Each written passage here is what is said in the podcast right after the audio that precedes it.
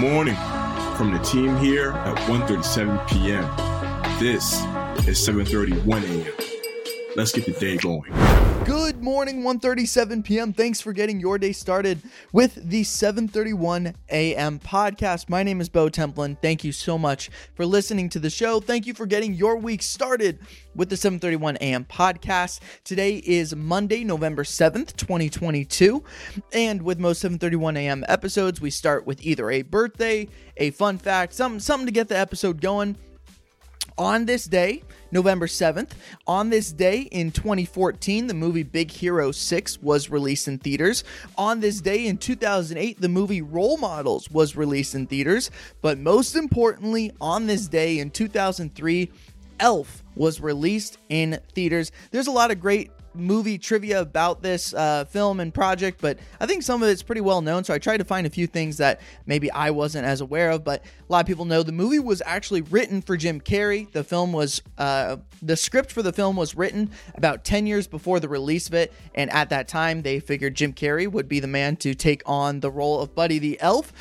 Will Ferrell was interested in the movie because it was a family movie. It wasn't just a comedy, it wasn't just something really funny that he could sink his teeth into that way, but he liked the family element and dynamic of it. He said, quote, "If we could find a way to handle it correctly and shoot, the appeal of it was to be able to shoot a film that would be funny but also heartfelt and be a different type of thing for me to do in terms of something that a family audience would see as opposed to some of the other projects that I've gotten to work on, which has obviously been for a different audience. That was the appeal to have the potential to be in something like this. Uh, fun fact Will Ferrell actually had spent time as a mall Santa prior to shooting the movie. So, just some fun facts about the movie Elf. It is that time of year. I am ready to go on Christmas season. Uh, last year, I, I, think I ignored it a little too much. This year, I'm really ready to to dial it in for this winter season. Entertainment. Our first story on 7:31 a.m. today is in entertainment, and the Stranger Things season five premiere episode has its title revealed. Uh, it was Stranger Things Day on Sunday, November 6th, and they announced they decided to give a little sneak peek to the future of Stranger Things, which it's not premiering for a really long time. We have a ways to go. They, they have not shot season five, but that will happen in 2023, and then most likely be revealed and announced in 2024. But the Stranger Things season 5 premiere episode, the title has been revealed. It was revealed by Netflix, the Twitter account, and they said it is going to be called The Crawl. The Crawl. I don't watch the show. Couldn't tell you what that means, but people are very excited about it. 7:31 a.m. We can now head on over to sports. We got three sports stories that we do need to get into. So let's start over here. Sports. The Houston Astros are your World Series champs. After a really fun postseason, the MLB kind of wrapped things up in a little bit of an anticlimactic manner. Uh, the Houston Astros putting a stop to the train that was the Philadelphia Phillies. I don't want to say that it was a disappointing World Series. I just think with all the excitement and buzz that was kind of part of the weeks leading up to it, we were hoping for a little bit better of a finish, especially after game three and, and the Phillies were just hitting all these home runs. But ever since that game came to a close, it has been all Houston Astros. And while the win may not capture the attention of like baseball fans across the country, I think there was a cool storyline that did emerge. And I think let's just start here. Dusty Baker, the manager for Houston Astros, is a living legend. Living legend. 18 year MLB career, 30 year managerial career. At 73 years old, he is the oldest manager to win the World Series. This is this is his first World Series. He won 2000 games as a manager. That was the most for any manager to never won a World Series. This is his third time in the in the World Series, and he finally, finally gets the job done and wins a World Series ring. So, in my opinion, that was the storyline of this World Series, Dusty Baker gets that elusive World Series ring. Our next story in sports Logan Paul shines versus Roman Reigns at WWE's Crown Jewel. The WWE returned to Saudi Arabia this weekend with a big headline match being Roman Reigns, the tribal chief of the WWE, versus Logan Paul. Now, Roman Reigns is one of the most dominant figures in wrestling history right now. Like what Roman Reigns is doing is truly unprecedented. It has been a blast to watch. And J- and Logan Paul is brand new. He's brand new to this thing going up against one of the best wrestling character story arcs that we've ever seen. So people didn't really truly expect Paul to probably take down the champ.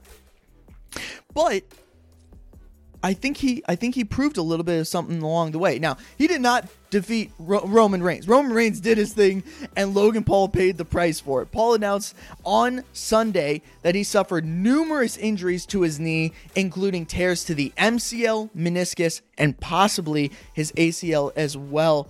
Uh, but it was a spectacular show. It was a spectacular performance from Logan Paul. He gets it. He gets what wrestling is about. He is so good. He is a natural at this thing. And I just could not be more excited about the future of Logan Paul in the WWE. I, I, think he just has a, a very, very special future ahead of him in that company. Our last story in sports the NFL Week 9 recap what a bizarre Sunday in the NFL. Oh my goodness gracious. Some really, really bizarre scores. But let's start here. The big story of the day, if you ask me, the Jets take down the Bills. Sauce Gardner is that dude. What a remarkable win for this team. It was a big weekend for, for New York Jets fans, certainly. Oh my God, they defeat the Buffalo Bills 20 to 17. Fantastic game for the Jets and for Jets fans. Wow, what a what a comeback! You know, obviously a very hot start to the season, but the last few weeks maybe a little bit rockier or shakier than they would have liked. But now they take down the Bills, most likely, in my opinion, the best team in football. And what a win it was on Sunday. Another shocker on Sunday. The Packers lose to the Detroit Lions. And I have been watching Packers football my whole life. And this was probably the worst loss in that lifetime. Aaron Rodgers was despicably bad. Just atrocious. Picks left and right in the red zone. They did nothing correctly, and, and now they're just more dinged up because of it. Aaron Jones dinged up, uh, a couple other injuries to the Packers defense as well. Not good.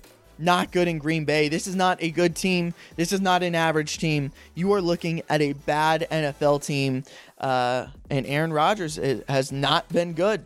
He has not been good. Now, the Chicago Bears looked pretty decent. They do lose to Miami in a close one, but a pretty crazy stat from Justin Fields three passing touchdowns, over 140 rushing yards in a game. Only one player in NFL history has done that, and his name is Justin Fields. Looking at some of the other scores, the Jaguars take down the Raiders, and wow, what a disappointing season for the Raiders. The Bengals whoop on the Panthers, and it was a massive day for Joe Mixon.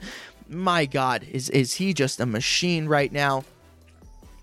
Uh, the Vikings squeak one by on the Commanders, and that game was close really the entirety of the time. But uh, the Vikings get another win, and then they just kind of keep on piling up those wins. The Patriots take down the Colts 26 to 3. That's going to be it for today's episode. For more details on these stories and more, let's head to ONE37pm.com. Follow ONE37pm on all socials. Hop into our Discord. I think there's some life coming back to the Discord right now. Uh, that's where you go, kind of become part of the ONE37pm family. We'll be back tomorrow. As always, remember, stay curious.